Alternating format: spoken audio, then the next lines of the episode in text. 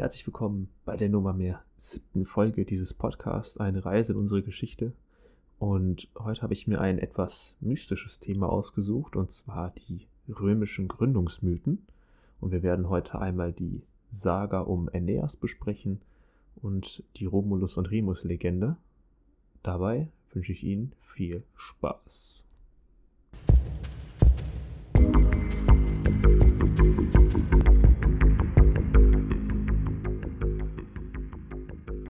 Und damit fangen wir auch direkt an.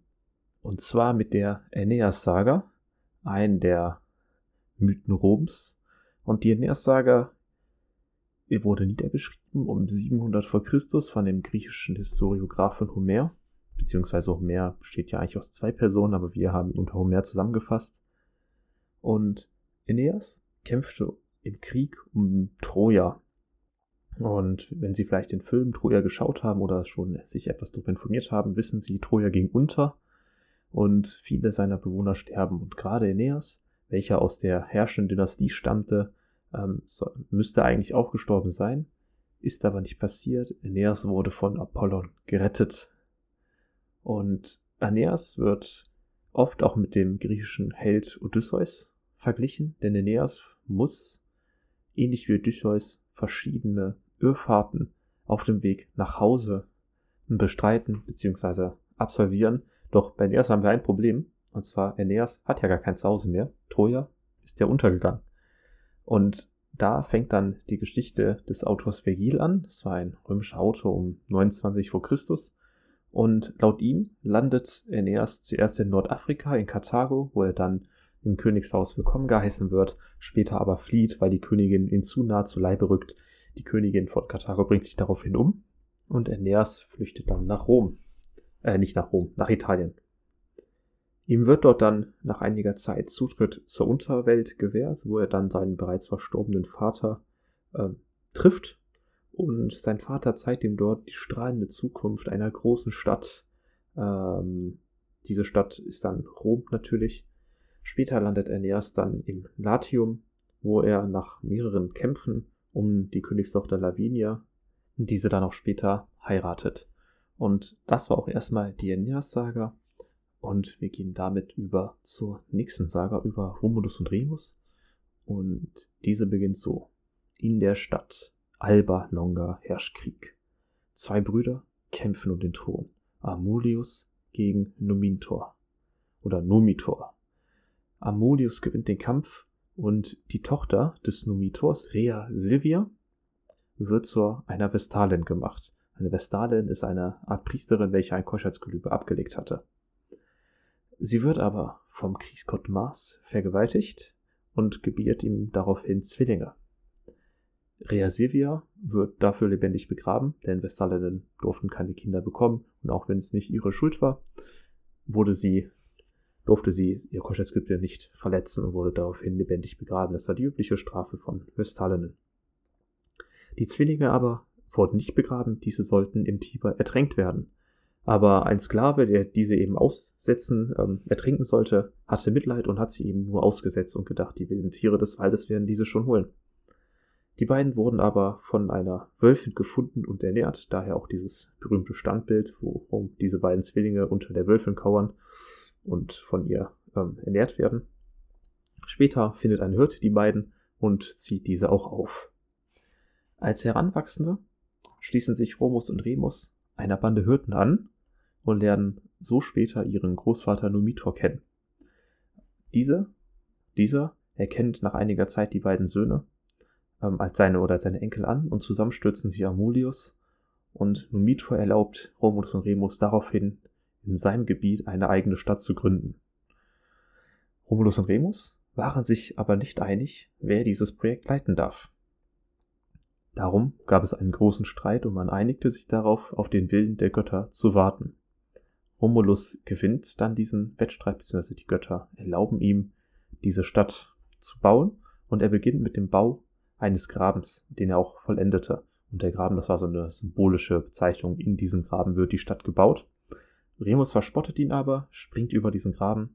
Daraufhin entbrennt ein wilder Streit zwischen den beiden und Romulus erschlägt seinen Bruder Remus. Romulus herrscht daraufhin 38 Jahre über die Stadt Rom.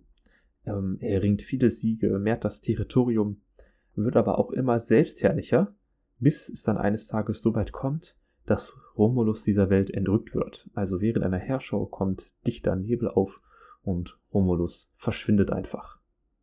So viel aber erstmal zu diesen Legenden. Jetzt komme ich überhaupt darauf, warum sprechen wir in diesem Podcast überhaupt über römische Legenden? Also zum einen sind sie total interessant. Das ist immerhin das, hm, das Legendenmythos des römischen Reiches.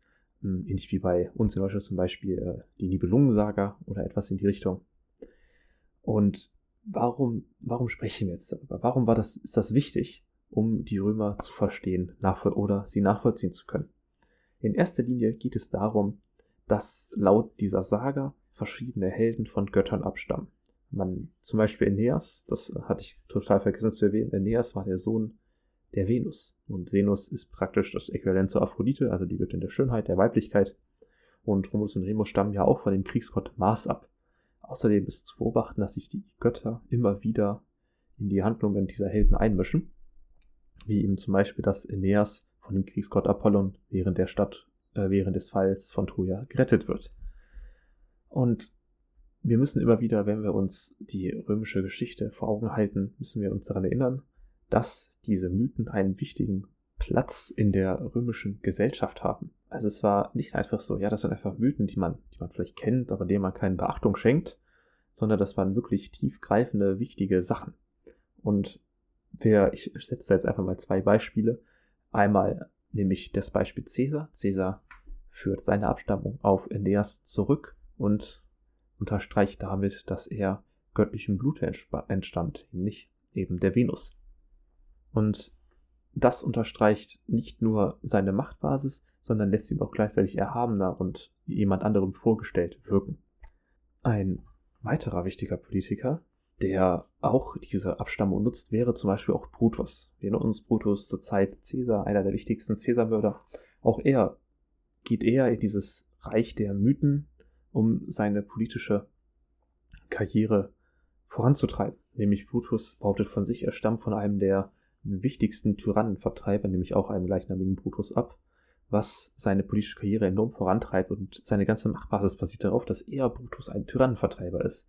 Denn wir erinnern uns, diese, dieser Mythos nach Romulus und Remus geht nämlich noch weiter, denn nach Romulus herrschten noch sechs weitere Könige über Rom, bis dann 510 vor Christus der letzte König vertrieben worden ist von eben dem Brutus, über den wir gerade geredet haben. Und ja, und das, das zeigt auch ein bisschen diese extrem, diesen extremen Einfluss, den die Mythen hatten, nämlich dass allein hochrangige Politiker nur diese Machtbasis auf den Mythen aufbauten und es auch noch funktionierte. Als Beispiel, wenn, wenn heute jemand ankommen würde und sage, und sagen würde, ein Politiker, ja, ich stamme von Siegfried ab, der hat den Drachen erschlagen und damit komplett Deutschland gerettet. Ja, dann, dann hätte der ganz andere Probleme, als noch Politiker zu werden. Dann würde man den wahrscheinlich mit Anlauf in eine Psychiatrie stecken. Und genau da ist eben der entscheidende Knackpunkt, dass das bei uns einfach zum Beispiel gar nicht so ist und in Rom war das sehr wichtig. Es war sehr wichtig, diese Vorfahren zu achten, diese Mythen lebendig zu, äh, zu gestalten und auch zu erhalten. Und das muss man sich eben immer wieder in Erinnerung rufen. Deswegen ist es auch wichtig, wenigstens diese beiden, das sind so die grundlegendsten Mythen der römischen Geschichte zu kennen und auch so ein bisschen nachvollziehen zu können. Und ich hoffe, dieser Podcast heute hat Ihnen gefallen. Das war's auch schon wieder. Ich hoffe, Sie konnten sich die Mythen gut anhören. Es hat Spaß gemacht. Ich hoffe, Sie hören bei den weiteren Folgen auch noch mit und bis dahin auf Wiedersehen.